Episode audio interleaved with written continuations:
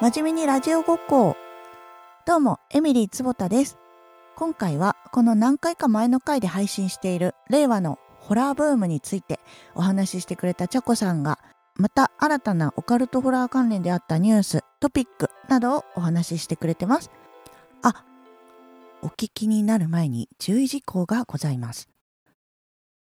この配信内容は2023年現在盛り上がっているオカルトホラー関連の情報を取り扱っております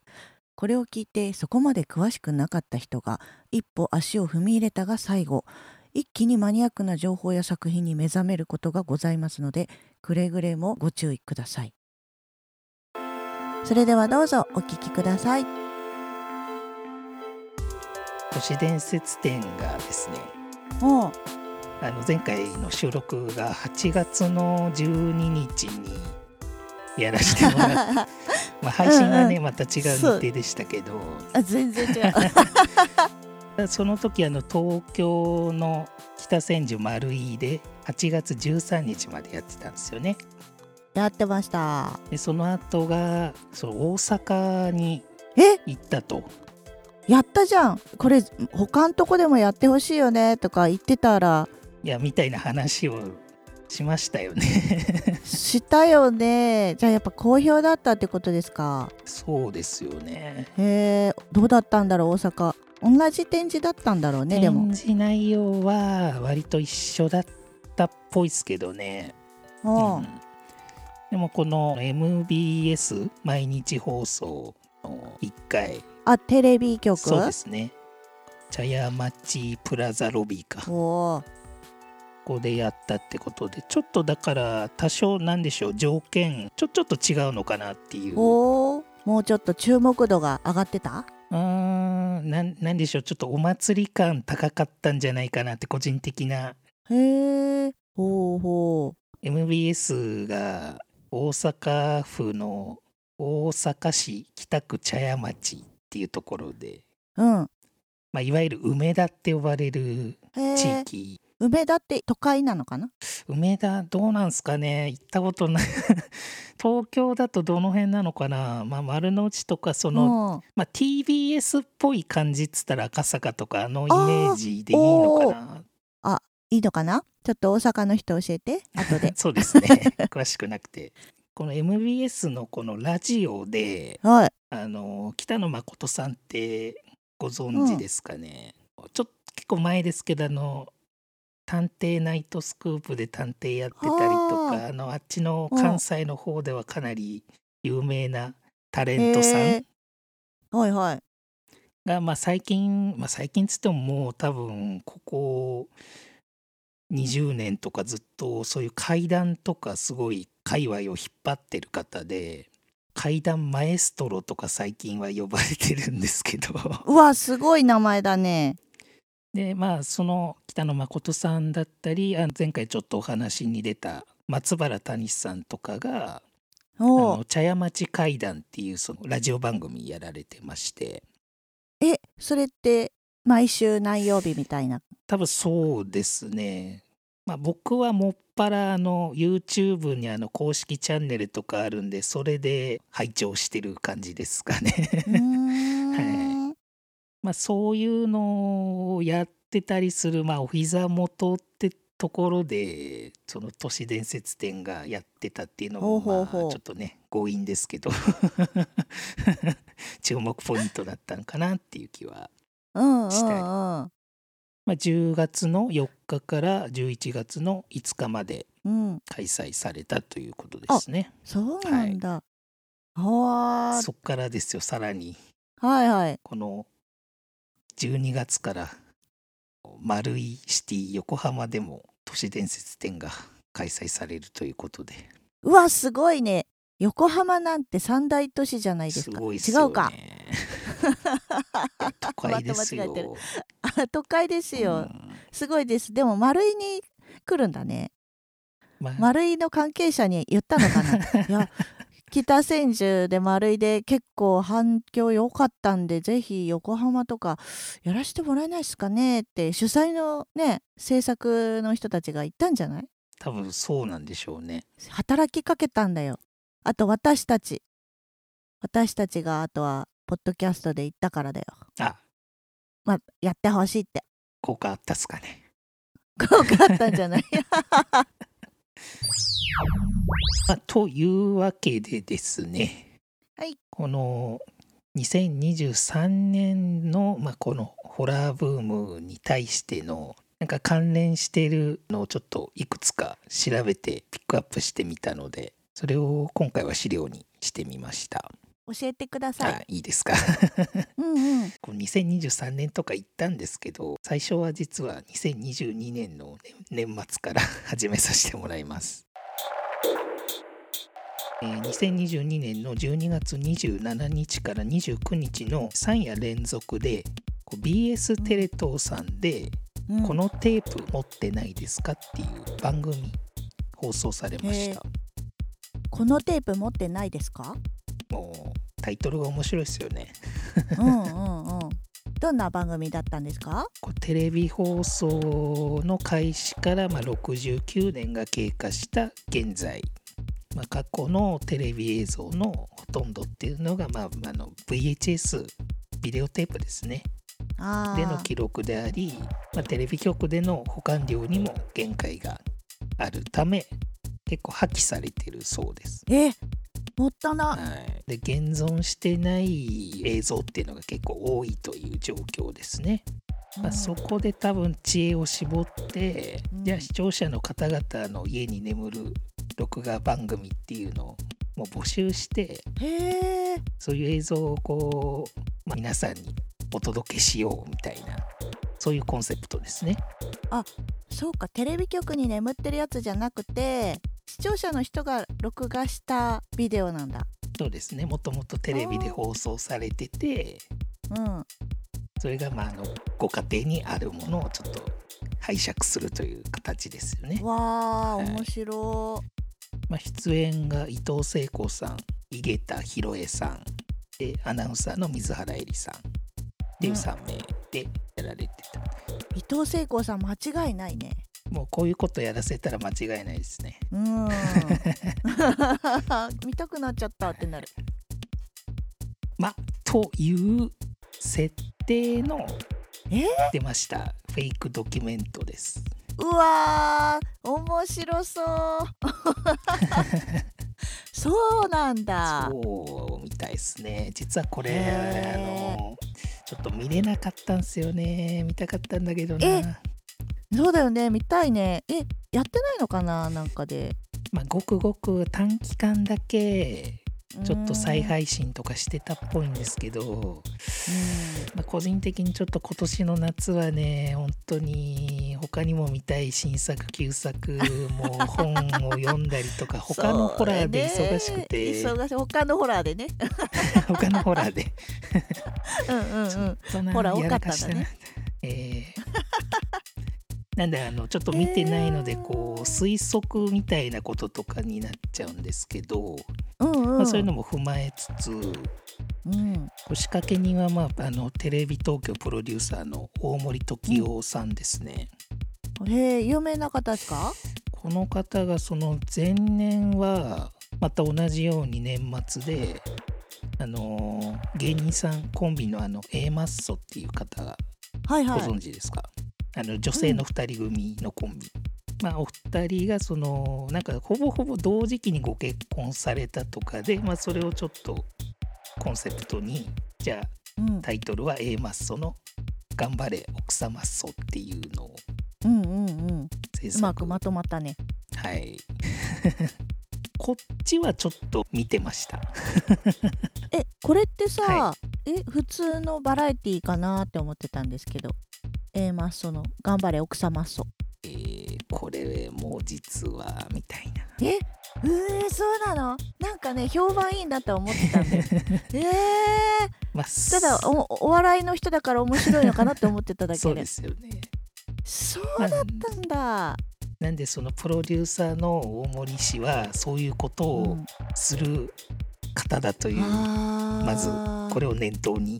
うんうんうんうんうんうん置いていただきたい、じゃああれだねもうプロデューサーが大森時代さんっていうのはあのテレビのラテ欄に書いておかないとはい騙されちゃうんだねみんなあの。何かあると思った方がいいと思 いますへこんなこと言っー ているやーさ 商売の商売の邪魔じゃないのそんな大森さんの びっくりドッキリ番組のそうですねそういうホラー的な要素を好きな人はあのいい意味でですけど何かあると思った方がいいと思ういやでも期待しかないはいくなるねそんな でまあちょっとその簡単なこのこのテープ持ってないですかの中身なんですけど、はいはいまあ、要はこのお三方出演陣がスタジオで「ミッドナイト・パラダイス」略して「ミッパラ」と呼ばれていた、まあ、80年代の深夜に放送していたであろもう、うまあ、ちょっとお色気とかあるようなバラエティ番組うんの映像を見ていくうちになんかいろいろと起こっていくっていうような感じらしいですね。で一応その画像がねあった方がちょっと分かりやすいと思ったんでおお送りしました。おはい見ましたまあ、一つはタイトルのあれですねこんな感じですよと。伊藤聖子さんが真ん中でサイドを女子アナそうとですね井桁さんかなははいい、はいで2枚目がまあこの多分ミッパラの映像なんでしょうねこれが。ねこれって本当にやってた番組じゃないよいやねこれすごいっすよね。これってすごい雰囲気出てるもうやねってた感すごすぎますよね。なんかこのゲストが横並びになってしかも机の上に花花束めっちゃ置いてあるみたいなのあったねうん。いかにもあったよなっていう、うんそういうところもうまいですよね。うん、昔の番組っぽいねあれだね新婚さんいらっしゃいみたいなねああまあその雰囲気がいまだに残ってる番組はその辺かもしれないですね、まあ、長寿な。ねえうんで3枚目がえ何ですかね何これかかし平屋のえ一人軒家のこの軒先なんか人がこれ人なんだらしい後でろす姿なんかすごいあばら屋みたいなボロっちい家だねまあ、これがですねなんかその映像もちょろっとだけあったんで見てみたんですけど動画動画でへえなんかブツブツいろんなことを喋ってますこの人みっぱらの話じゃないのどっからそういう風になったのかわかんないですけどなんかこういうのがこういくつか紛れ込んでくるっていうのがこのへ「まあ、このテープ持ってないですか?」のえスタルイルみたいですね。へえそうなんだうんいや非常に興味あったんですけどちょっと惜しいな取りこぼしたな、うんこれ はいいやそんな私も見たかったないやそうですよねまただからこれそのうちねそのん再配信とかちょっとどっかでやるかもそこにちょっと今注目してますはいということでかなりすいません時は飛びますどうぞ2023年の7月まで飛びますおーい半年とんだい読みました。えっと、怪談新耳ブックブックすすみません噛みま した。噛みまみまこれういですよね怪談新耳袋の暗黒っていうのがへえ1月27日から BS の TBS で放送開始されました。はい怪談新耳袋ってよく名前を聞くんですけどはい。なんか謎のままなんです私ああご覧になったことはなんか一個でも、ないですあなねいですなかんか謎謎すぎてどこから見ればみたいなえーっとまあもともとその怪談新耳袋まあ新耳袋って言いにくいんであの略して新耳と呼ばせてもらいますけど。はいはいどうぞ新耳はですねあの木原博勝さんと中山一郎氏による、まあ、原作のその小説っていうのがあれがもう多分90年代の後半ぐらいに出された本だったかなへー。それをまあドラマ化したのが2003年でで放送が始まってうん2013年までにまあ6シリーズ、うんまあ、110話うんとスペシャルドラマ6本それから劇場版の映画も制作されて1本あたりは結構5分から10分ぐらいのお話のオムニバスっていうんですかねそういう形式であーなるほど怪談集みたいみなたいなことですね。コンセプトですね、はい、各エピソードの中には呪音の清水隆監督だったりおお J ホラーの父と呼ばれる鶴田則夫さんの監督作品とかもあのいろいろいろんな方がメガホン取りながらやってるとあーあそれはじゃあ見応えありますね、まあそんな作品がまあ久しぶりもう10年ぶりぐらいに新シリーズが放送となったっていうこれはちょっと注目でしたね。あそうなんだね、なんか注目を集めてるなとは思ってたんですけど、うんなんかいまいち分かってなかったんで、はいはい、でこれちょっと見てみたんですけど、えっと、全8話でした。連続する8話ですかえーっと8回放送ですね。でこの「暗黒」と呼ばれる新シリーズに関しては各あの放送回の1話目に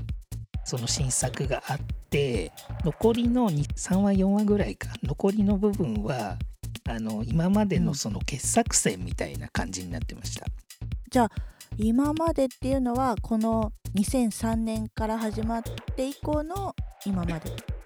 そうですねその中から選んだ良作が揃ってましたね結構僕もあこへーの回好きだったわみたいなあこれもあったわみたいなのとかもあそうあったんでこの暗黒から見られても全然いいかもしんないですね。なるほど、うんあでもそうやってね良作がまた世に出て作品自体のね価値を高めて次回につながっていくっていうそういう仕掛けなんだろうなそうです、ねきっうとん当時深夜にまあやってたんですよ。おもーうまあ、オープニングの映像がまあ結構そのいきなりこの手形がこうバンってきてドドドドドドドってこう階段市民袋って始まるんですけどえー怖いまあとにかくその内容ってのが結構そのインパクト印象に残ってるっていう話がもういっぱいあって、えそのねたかだか5分10分ぐらいの話なのにーえーそうなんだう、んまあ、1本だけ僕のちょっとおすすめいいですかしてもうん、うん聞きたいえっとこのたちょ放送時期ごめんなさいわかんないんですけど多分昔の話で、こうオルゴールの話があったんですけど、うんまあ、多分ズバリ題名オルゴールじゃなかったかな手回しのあのオルゴールあるじゃないですか、あーあるね、まあ、あれにまつわるお話が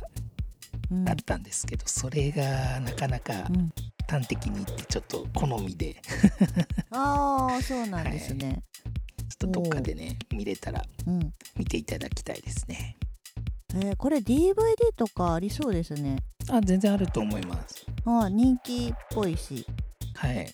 暗黒っていう今回の新シリーズをちょっと皮切りにもしかしたら新耳がまた毎年毎年やるような状況も考えられるので、注目をしていきたいですね、えー今後は。わかりました。私も注目します。はい、よろしくお願いします。えーっとじゃあですねまた同じ7月なんですけどうん。今度はあのフジテレビさん、まあ、FOD オリジナルホラードラマ「付き添い」っていうのが7月に。 28日から配信がありまして、はいはい。まあ、8月にはフジテレビでも、まあ、関東圏のみですけど地上波放送があったみたいですね。ほーそうで内容なんですけど、まあ、イラストレーター兼占い師でもある原作者の山森めぐみさんが実体験をもとに、インスタグラムにホラー漫画として投稿する「やいなやうんマインスタ最強」と話題になり書籍化されました。うえーまあ、それを原作に着想を得て映像化された全9話のドラマとなってます。そうですね、情報量多いですよね。なんか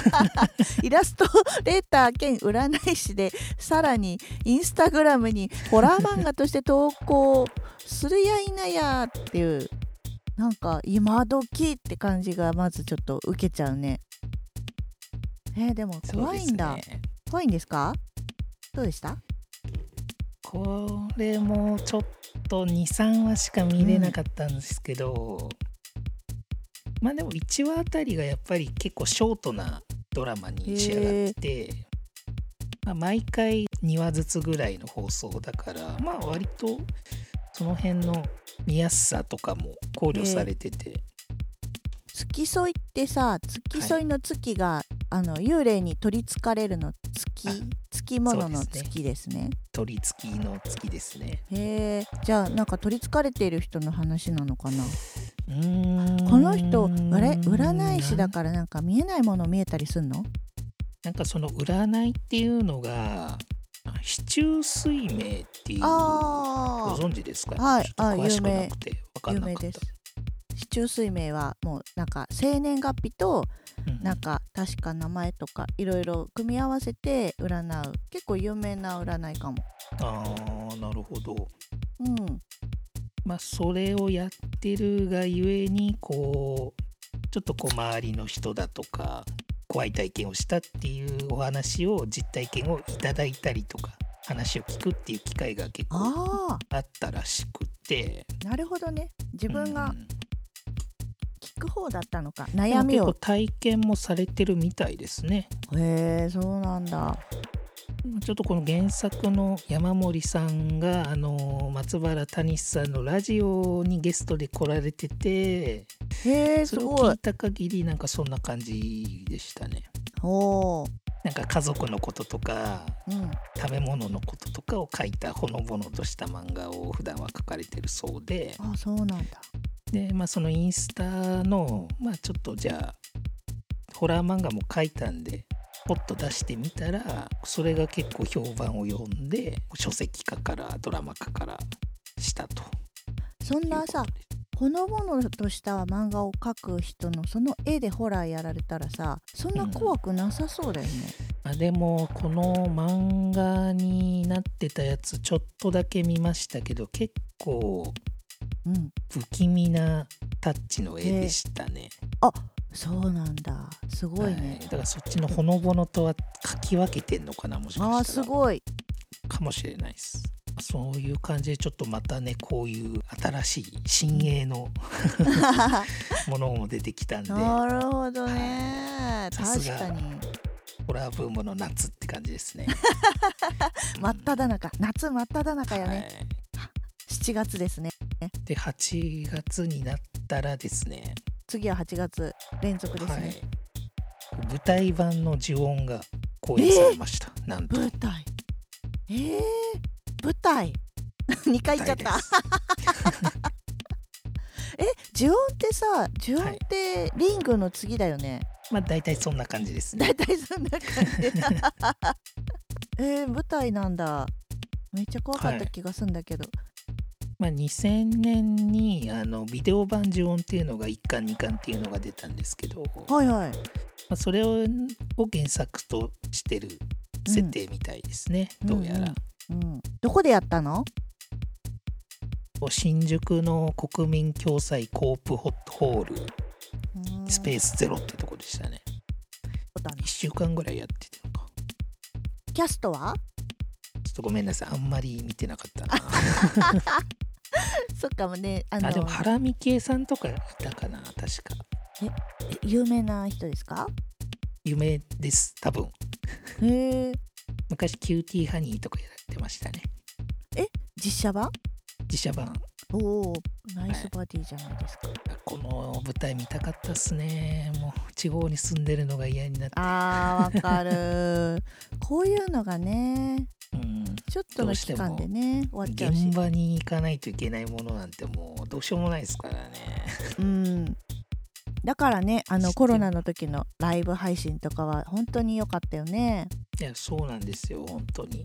あでも今でもサブスクでやってるんじゃないあラあイブ配信るかもしれないですねこれ、うんそのうち、うんうなんかちょこちょこ舞台が UNEXT でライブ配信されたりしてるよあーじゃあそういう感じでもしかしたら見れる機会あるかもしれないな、そうですよこれからはちょっとそういうサブスクもチェックされてくださいはい営業まあ、この舞台ちょっとステージに多少ギミックがあったみたいでへえ。この客席でこう、うん要はステージをですね360度取り囲んで、へえ。まあ、それが回転したりとかしてこう転換していくみたいなへえ。感じだったみたいですね。そうなんだ。じゃあよりうん結構客に近いような舞台だったのか。で聞いた話ですけどその客席にまで降りてきたりとかそういうマジで体験する感じの恐怖演出だったみたいです。これは面白そう。面あ白ーそうですね。じゃあやっぱこれあれだね。その場に行かないと味わえない。醍醐味はちょっと味わえないかもしれうないですね。ーうんん。残念だけどはいね。、残念でしたっていう感じです。次回へ続く